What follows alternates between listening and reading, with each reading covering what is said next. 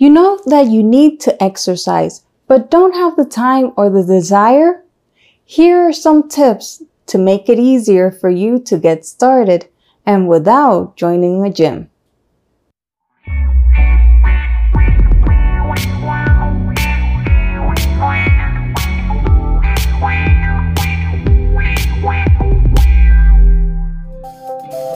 Welcome to another episode of Q&A with Dr. Zaira. Our mission is to give you information so that you can make small changes that lead to a healthier life. Today, we're going to talk about some guidelines to start incorporating exercise into our lives. We all know that exercising has endless benefits. It strengthens muscles, bones, improves blood pressure, better blood sugar control, maintains your weight, helps your joints, releases stress, boosts your mood and mental health, helps you quit smoking, sleep better, and much more.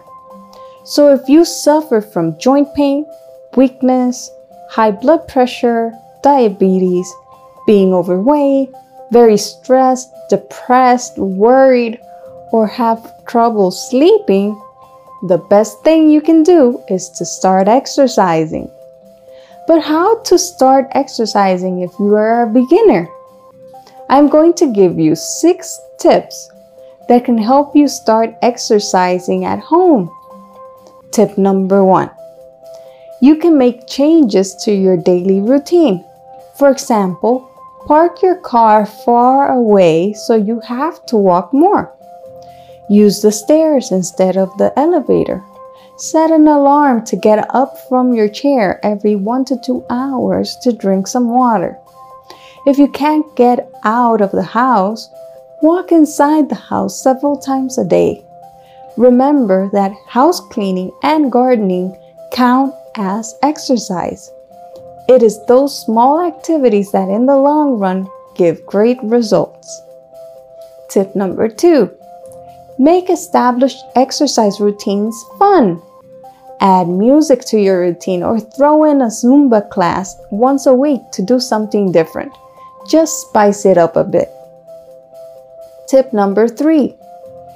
If you don't like the thought of exercising alone, look for fun activities that you can do with your significant other. Sign up for dance or yoga class together or search the internet for videos to practice at home. Be creative and look for options that both of you can enjoy.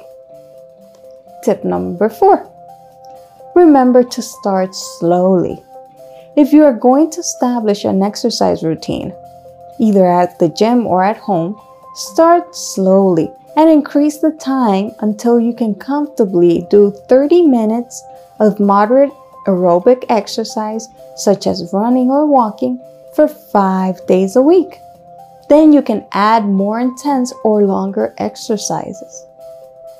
Tip number five do not forget to stretch your whole body before and especially after finishing the exercises to avoid cramps, muscle pain, and trauma to the muscles and ligaments. You can find many videos on the internet of different stretching routines that you can use. And finally, tip number six you don't have to do the whole exercise routine in one time slot of the day. Walking 10 minutes three times a day is just as effective as walking 30 minutes once a day. So don't feel guilty if you can't set aside a whole hour a day to work out. If you can only get 10 minutes here and 15 minutes there, that is better than doing nothing at all. I hope these tips help motivate you to start exercising. And if you were doing it before and got out of the habit, I hope this motivates you to start over or make some changes to your previous routine to make it more enjoyable. Below this episode, I will leave some additional links with more ideas on how to start exercising. If you have any questions about what I just explained or would like to have more information on a particular point, you can let me know in the comments section below this episode. Please share this with others so they can also learn to take better care of their health.